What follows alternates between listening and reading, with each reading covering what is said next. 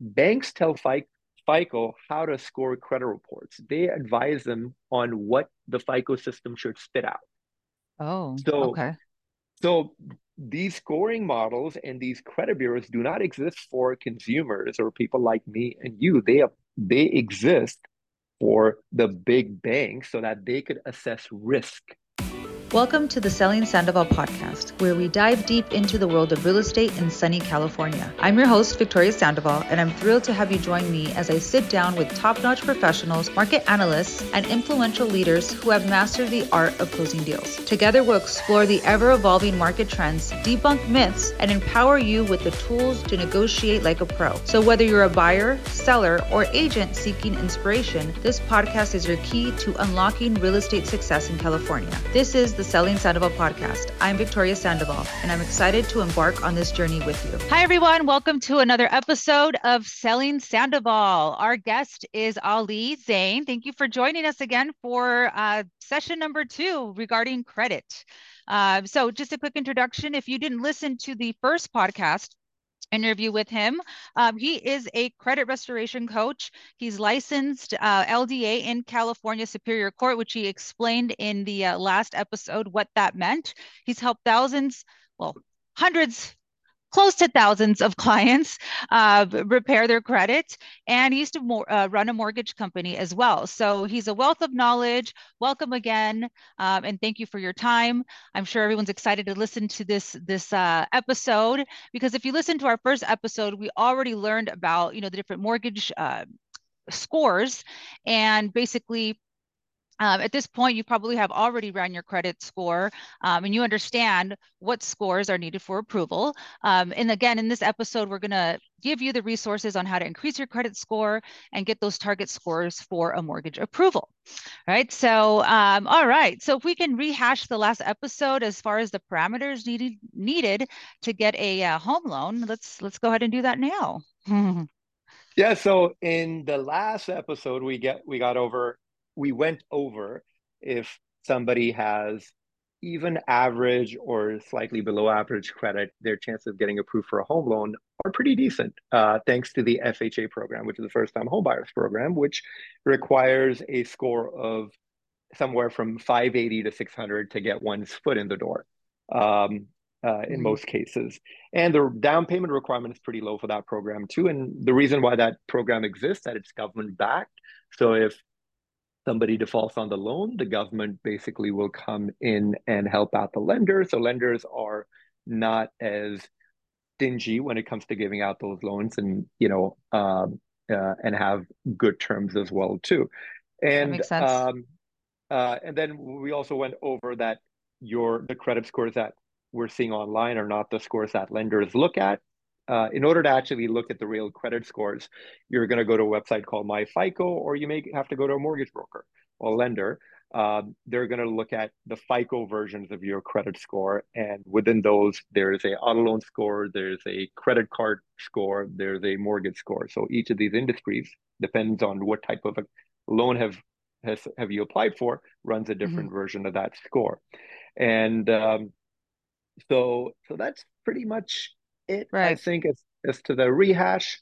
Um, one thing else that I would uh, like want to want to tell people is the scores that people are seeing online on Credit Karma are not the real scores. So please take them with a grain of salt. They're nowhere even they may not even be close to what a mortgage company would pull. So that's a cautionary, you know, word here.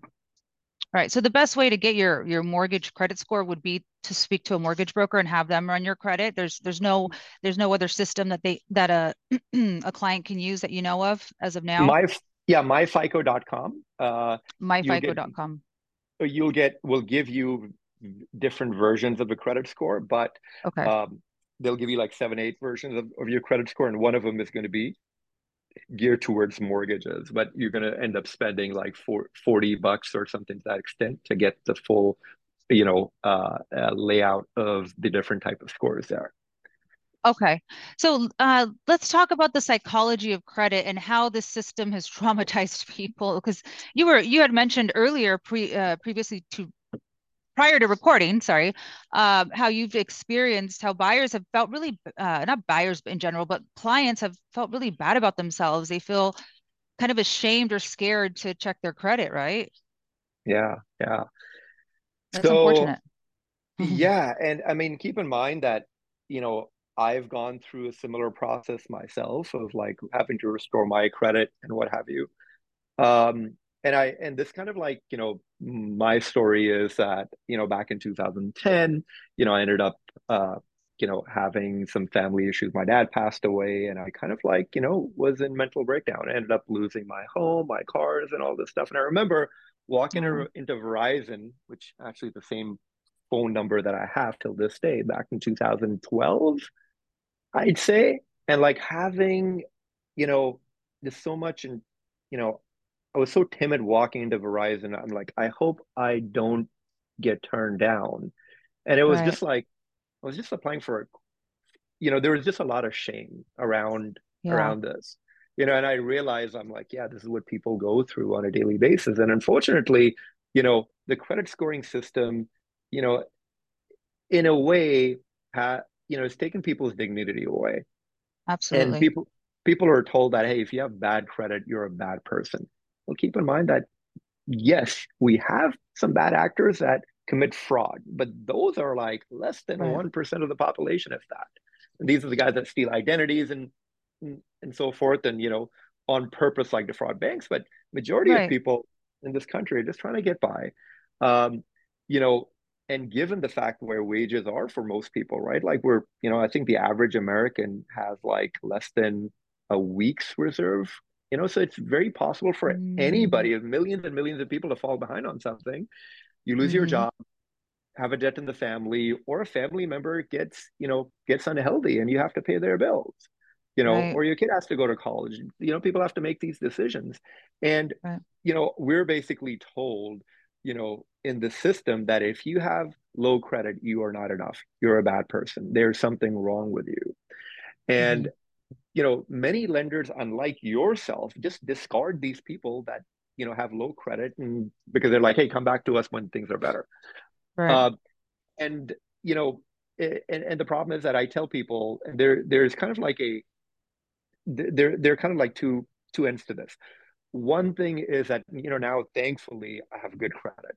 But now back in the day when I, you know, before I my credit became, you know, before I went through a financially difficult period, to have a lot of pride in my credit. Like, hey, my score is 750. This says this about me, right? Yeah. Yes, you I'm the man. it yeah, Yeah. exactly, right? So it's like, yeah, and I would just look at my credit report and like pat myself on the back, right? And I remember when uh uh so it became a source of validation. And I Right. remember when, you know, my credit score tubed, I emotionally I tubed with it. And, Mm. You know, and then finally, you know, I realized, you know, after walking to that Verizon store, I realized, oh, I get it. Like this is not this is not me, right? Like this Right. has nothing got to do with who I am as a human being. So when my credit got better, it didn't really like I didn't I didn't drive that validation piece from it. Right. So I'm like, hey, my Mm. credit's good. It doesn't make it doesn't make me any better than anybody else. It doesn't make me worse than anybody else either. It just is a reflection that, hey, I'm financially doing okay. It has nothing to do with who I am as a human being, period. End of story. Exactly. Yeah, exactly. Thanks for sharing that story because I feel like I would say 90% of America uh, Americans have experienced that feeling, I myself included, where you just kind of feel like a piece of caca, for lack of a better word, if your credit is not uh is if it's not perfect. And uh it's now let me ask you this, is the credit scoring system is it rigged against people? Yeah. So here's here's an interesting thing, right? Um, let me tell you something really bizarre. Okay. Mhm. Let's just say is if you're making decent income and what have you, you apply for, and this has happened a lot. People have applied for a six, seven hundred thousand dollar home, right? And they've come to me and they said, Hey, we fell behind on a one dollar interest payment and our score went down a hundred points. Wow. But what sense does that make? Exactly. So the, here's the thing about credit credit does not differentiate the credit scoring system does not differentiate between a $1 mispayment and a $10000 mispayment or a collection I it see. does not differentiate between a $10 collection and a $10000 collection or a million dollar collection so i understand that if somebody's has a serious delinquency in terms of amounts right like it's a large amount that their credit score should be dinged and what mm-hmm. have you right but you know, if I make eighty thousand dollars a year and I miss a ten dollar bill, it's not because I didn't have the money to pay. So the credit system assumes automatically that everything on your credit report is due to some financial hardship. Now, mm-hmm. I've gotten into arguments with people at FICO, one of their directors. And I call them out. I'm like, what? How do you justify dinging somebody a hundred points over a one dollar late payment if that person makes seventy thousand dollars a year. Can't your credit scoring system understand that this is an oversight, not to ding them? And their right. response was, well, you know, the banks understand this. No, the banks don't understand this. Like the banks actually use this to their advantage. They're like, oh, you have a 640 credit score and you have a $1 missed payment or a $10 collection or a $50 collection. So our guidelines say at this credit score, you get a crappy rate. Mm-hmm. So this is one way, yeah. Mm-hmm. So this is one way that banks know that you're not a you're not a risk, but the, but wink wink they'll tell you, oh, we're just looking at the credit score, and guess what? Banks and the FICO scoring system they have a marriage where banks tell FICO how to score credit reports. They advise them on what the FICO system should spit out. Oh, so okay. So these scoring models and these credit bureaus do not exist for consumers or people like me and you. They they exist for the big banks so that they could assess risk for people. Interesting. So so if we're not the ones that are filling the coffers of FICO and these credit bureaus uh, and what have you, then mm-hmm. you know they don't don't really care. Uh, so they will only defer to the bank. So therefore, the banks you know, on one hand, here's what I tell people: if you have messed up credit in this com- in this country, and um, you've defaulted on bills, you know, you could bet your butt that your score is going to be low. But there is no guarantee that even if you've if you're financially able and in good standing with everything, like something like you missing one payment, a small payment, could lead to bad credit. You know, so so this is kind of like one of the major major issues with credit that it doesn't take into consideration people's income people's ability to pay uh, and what have you and all it's looking at is very raw data and i think it's by design interesting so if someone were to be in that scenario where they did they did default by a dollar right uh, yeah. or you know i've had situations where i've paid off my credit cards and then the annual fee kicks in right? And I don't know. Yeah. I think, hey, my credit card's paid for. I don't even bother opening those letters because it's just like a, a statement to show it's a zero balance, right? And then all of a sudden, I'm behind. Thank God, you know, that sometimes the banks will call or the creditors will call um, and say, hey, we haven't received a payment. So you get alerted before. But I mean, I was so close to getting a 30 day late over something so small. So in a situation like that, is it easy to get that removed from your credit or do you, you just got to let let it season mm. for a while. So here's what I'll your experience. You. Yeah, I mean, like, you know, we've dealt with this issue a lot, and this is what mm-hmm. keeps people from getting approved very often. And um, the you know, most of the time I tell people, hey, make a call to the lender and just see if they'll be willing to remove this as a courtesy because sometimes they mess up and uh, they didn't they don't send a bill out or something to that extent. So if they see some error in their system, they, they'll they'll more than likely make the make the adjustment. But 95% of the times they don't. They basically say the credit bureaus keep us from removing late payments because our agreement with the credit bureau states we need to report mm-hmm. accurate information. So if we right. don't didn't receive your payment, we can't lie and say we received your payment. That's the line that they use, quote mm. unquote. Mm. And uh, and they say that this is against the Fair Credit Reporting Act. Now, in you know, uh, however, what the Fair Credit what's not in the fair what the Fair Credit Reporting Act says if you're going to report something, report something accurately, but it does not keep the lender from removing something. So, for instance, if your lender, it's your choice to report the entire account or not report it. But if you're going to report it, it needs to be reported accurately. So lenders have this uh, this choice to remove an entire account, but then the credit bureaus don't want them to remove accounts because the credit bureaus are getting paid when accounts are being reported on a monthly basis, as such. Mm-hmm. So you know, generally, like we have to kind of like thread that needle and you know, really do a lot. You know, we often have to sue lenders based on violations we see on credit reports and so forth, you know, mm-hmm. help people file arbitration cases and whatnot. So unless there's unless there's their feet the lender's feet are put to the fire, they're not willing to do much. Um, Interesting. You know, and generally, what a lot of people do, the simplest thing a lot of people do is that they put in these simple credit bureau disputes, but the credit bureaus just check with the lender and ask, hey, was I late? Was this person late or not? And they always defer to what the lender says to the credit bureaus, not what the client is saying. But credit bureau disputes are effective if something, you know, let's just say if you had an account that had been closed for five, six years and the lender had no record of you in their system as ever being a client, then if one does a credit bureau dispute, that may end up working. But that's in very, very remote instances so in a situation where a client has called a bank and the bank refuses and they basically give basically give them the same spiel where we can't lie and we have to report this this and that should they just settle for that answer? Or is it worth it for the client to try to contact you for additional help to see if would you recommend that they take no for an answer or? Well first of all when somebody ca- calls me and says hey i want to restore this first thing i ask them is hey make a quick yes or no phone call to the lender and see what they say. You may get you may be one of those one or twenty people that may get lucky, and if not, okay. then I'll have a look at it and see what we could do. Generally, okay. are certain lenders that are very tough to deal with. There's certain lenders that are much easier to deal with, as such too. So I always tell the clients that hey, whatever issue you have, let's call call us. You know, talk to a professional, and then let us figure out if we're the right fit for you. And if we're not, we may uh, give you some self help tips as such, right? Because in certain instances, credit repair is effective, depending on who the lender is, what the circumstances, and in other in other cases, um, you know, it's not as much.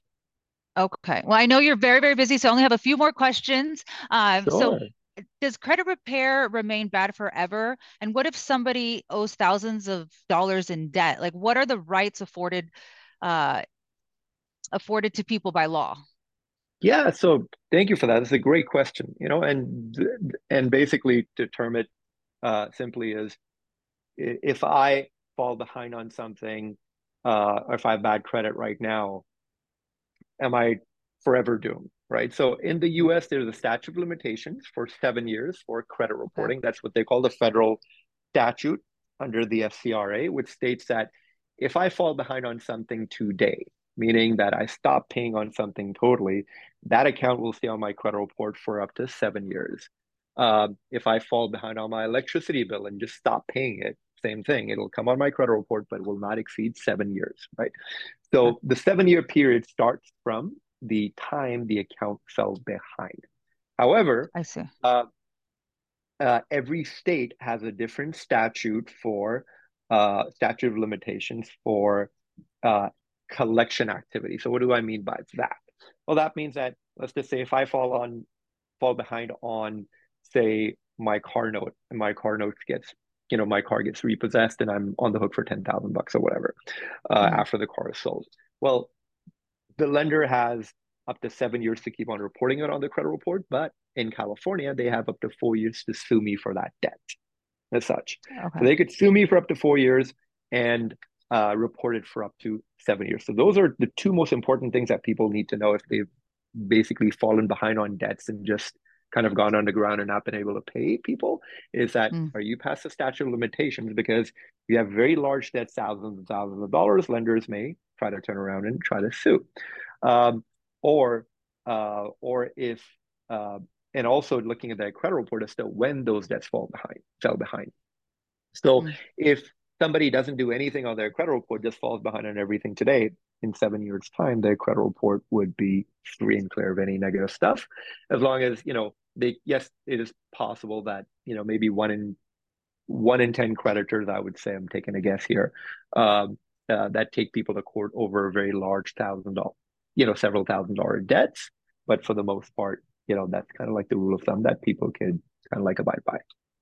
Okay, well, that's great stuff. Good to know. You learn something every day. Well, I appreciate your time. Uh, you are a wealth of knowledge. Uh, we've learned so much, and I there's a, ton of takeaways. So I took a ton of notes, and um, I'm really, really excited to share this with everyone. Thank you for your time once again. And oh, one last question: How can one get a hold of you if they want to hire you for help? Yeah, so people could go to to our website, uh, www.imaxcredit.com. You know, uh, uh, our team will be able to get back to them, give them a free consultation, and figure out like if credit repair is the right solution for them. And if not, you know, we may, you know, guide them elsewhere or give them some self help tips, uh, and such. Perfect. Great. Thanks so much, Ali. Yeah. All right, guys. Thanks for listening in. Until next time, don't forget to subscribe to my YouTube channel. Bye. Thank you for joining us on this episode of the Selling Sandoval podcast. If you've enjoyed today's episode, be sure to subscribe to our podcast and stay tuned for more valuable insights and practical tips. Remember, whether you're a buyer, seller, or an aspiring real estate agent, the Selling Sandoval podcast is your trusted companion in navigating the dynamic California real estate landscape. Until next time, keep dreaming big and making those real estate dreams a reality. This is Victoria Sandoval, signing off from the Selling Sandoval podcast, wishing you success and happiness in all of your real estate endeavors.